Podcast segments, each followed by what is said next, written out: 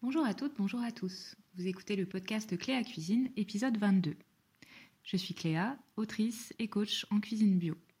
À travers mon blog cléacuisine.fr, mes livres de recettes et ce podcast, je vous accompagne pour cuisiner bio et végétarien au quotidien de manière simple et réaliste. Aujourd'hui, j'avais envie de poursuivre la conversation entamée dans l'épisode 18 sur le thème des oléagineux. Je vous le rappelle, les oléagineux, ce sont des noix et des graines à partir desquelles on peut obtenir de l'huile, puisque oléagineux signifie riche en lipides. Avec les amandes, les graines de courge, de sésame, les noix ou encore les noisettes, on peut donc obtenir des huiles végétales. Mais les fruits secs oléagineux sont aussi une très bonne source de protéines végétales, que l'on oublie trop souvent quand on cherche des moyens de remplacer la viande et le poisson. Or, le soja et les autres légumineuses ne sont pas la seule option, loin de là. Alors dans l'épisode 18, euh, je vous ai donné des idées pour profiter des oléagineux sous leur forme plutôt toastée. Des graines de courge bien croquantes, bien gonflées, ou encore des noisettes toutes dorées, savoureuses à parsemer sur des salades, mais aussi ma recette fétiche de granola, tellement peu sucrée que je l'appelle granola salé. Aujourd'hui, je voulais plutôt vous parler des oléagineux sous forme de sauce et de tartinade. Je ne sais pas si vous aussi vous avez déjà fait ce constat, mais une très bonne sauce, c'est bien souvent ce qui manque dans notre bol ou dans notre assiette.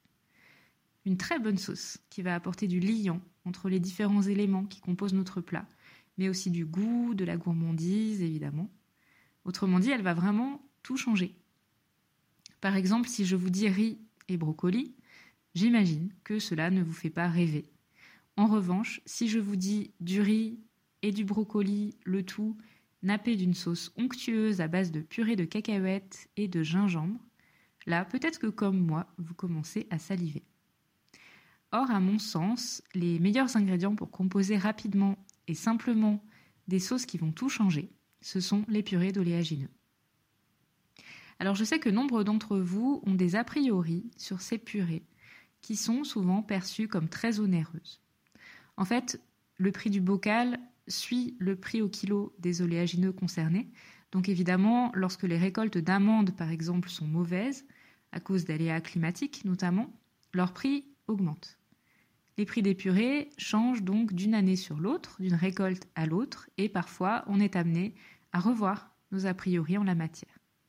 À l'heure où je vous parle, plusieurs purées sont vraiment accessibles, et c'est avec celles-ci que je vous invite à préparer des sauces et des tartinades. Il s'agit des purées de cacahuètes, on dit aussi arachide, des purées de sésame, qu'on appelle aussi tahin, et des purées de graines de tournesol. En l'occurrence, cette dernière présente aussi l'intérêt d'être totalement locale, fabriquée en France avec des graines françaises. On n'a donc aucune bonne raison de s'en priver. Chez moi, je prépare au moins une fois par semaine celle que j'appelle ma sauce magique, à base de purée d'oléagineux. Donc généralement, j'utilise de la purée de cacahuètes ou de sésame parce que j'aime bien utiliser cette sauce dans des préparations plutôt exotiques. Et puis je trouve que les saveurs du sésame et de la cacahuète s'y prêtent particulièrement bien. Donc c'est une sauce qui va apporter beaucoup d'umami, de goûts différents. Elle va napper le palais, elle flatte les papilles et elle comble totalement les envies qui pourraient exister de, de jus de viande ou de fromage par exemple. Voilà comment je la prépare pour 2 à 3 personnes. Donc je mets dans un bol 2 cuillères à soupe de purée de cacahuètes ou de tahin. Je délaye progressivement avec 2 cuillères à soupe de sauce de soja et 2 ou 3 cuillères à soupe de vinaigre de riz ou de jus de citron. Si j'ai envie d'une version plutôt sucrée-salée, j'ajoute une cuillère à soupe de sirop d'érable. Pour l'aromatiser, j'opte souvent pour une cuillère à café de moutarde douce et ou euh, les épices de mon choix, par exemple du, gingembre fraîchement râpé ou en poudre, du cumin, du curry. Tout dépend en fait de ce à quoi je la destine. Pour terminer et pour obtenir la consistance onctueuse dont j'ai besoin, j'ajoute de l'eau de manière progressive. Donc cette sauce va se conserver parfaitement plusieurs jours au réfrigérateur. Je la prépare donc souvent en plus grande quantité pour l'avoir toujours sous la main. Pour l'utiliser, les occasions ne manquent pas. Elle est parfaite simplement pour napper des céréales, des légumes ou des crudités. Elle est aussi idéale pour faire mariner du tofu ou du tempeh par exemple, et venir ensuite laquer tout cela dans une poêle. Alors ça permet littéralement de sublimer les produits dont le goût n'est pas extraordinaire quand on ne les cuisine pas. Donc là, tout le monde regarde en direction de ce pauvre tofu nature. Et puis, euh, cette sauce magique est aussi parfaite pour accompagner par exemple des rouleaux de printemps, pour garnir des tortillas, des wraps, pour améliorer des sandwichs et autres croque-monsieur à base de légumes par exemple.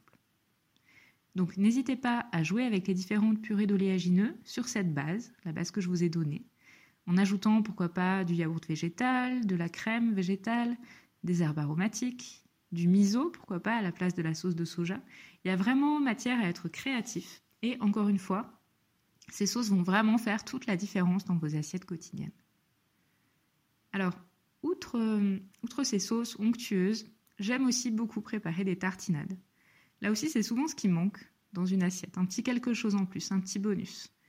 Donc ce sont les tartinades, ce sont des préparations un peu plus compactes que des sauces qui, comme leur nom l'indique, peuvent se tartiner. Mais on peut aussi très bien les servir euh, en guise d'apéritif avec des bâtonnets de crudité ou bien en mettre une belle cuillerée dans le coin d'une assiette composée. Là encore, ces tartinades sont vraiment de bonnes alternatives au fromage. Fromage qu'on a tendance à dégainer euh, sans trop réfléchir quand on manque d'idées pour compléter notamment un repas un petit peu léger comme une sauce, une soupe pardon, ou une salade. Donc j'aime beaucoup préparer des tartinades à base de graines oléagineuses. J'utilise en général pour ça des graines de tournesol ou bien des graines de chanvre décortiquées.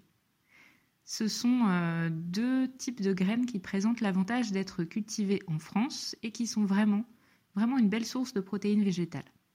Donc moi je trouve que les graines de tournesol apportent en plus un petit côté, un petit goût fromager, tandis que les graines de chanvre ont une saveur, euh, à mon sens, légèrement beurrée que j'apprécie beaucoup. Pensez à bien opter pour des graines de chanvre décortiquées, c'est important parce que leur peau peut être vraiment coriace. Pour préparer une tartinade à base de graines de chanvre ou de tournesol, je les mixe tout simplement avec des végétaux qui apportent du goût. Donc en été, cela peut être la chair de poivron grillé ou un beau bouquet de basilic par exemple. En hiver, je vais plutôt me rabattre sur des bocaux de tomates séchées marinées ou bien euh, d'olives vertes ou d'olives violettes. Je mixe tout simplement donc les graines avec par exemple les olives et puis j'ajoute un petit peu de jus de citron ou de vinaigre balsamique, un petit peu de miso blanc pour la rondeur, un petit peu de moutarde douce si j'ai envie de relever le tout. Bref, je goûte, je teste je mixe jusqu'à obtenir quelque chose qui me plaît. De la même manière, j'aime beaucoup préparer une sorte de mayonnaise à base de graines de chanvre, dont la recette est vraiment simplissime. Il suffit de mixer le même poids de graines de chanvre et de jus de citron, puis d'ajouter de la moutarde douce et de l'huile de colza. Donc la consistance de cette mayonnaise, vous verrez, est vraiment bluffante. Je vous invite à l'essayer. Pourquoi pas dans une salade de pommes de terre comme je l'ai fait aujourd'hui. J'ai juste ajouté quelques cornichons émincés, de la ciboulette ciselée, tout juste sortie de terre dans mon jardin. En attendant les légumes d'été, tout ça a tout de même un bon parfum de printemps. Voilà, j'espère que cet épisode vous aura donné envie de diversifier vos apports en oléagineux et de vous lancer surtout dans la création de sauces et de tartinades maison rapides et créatives pour mettre de la couleur et de l'onctuosité dans vos assiettes. Pour retrouver ces recettes en détail, je vous donne rendez-vous sur cléacuisine.fr et je vous souhaite une très belle journée. À bientôt!